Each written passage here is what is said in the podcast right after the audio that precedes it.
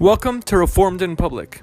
This podcast is about reading and possibly discussing works in the Reformed tradition that are considered public domain.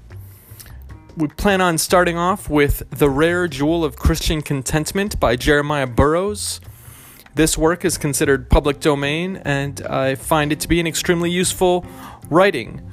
I hope that you enjoy it and benefit greatly from it. Thank you for listening.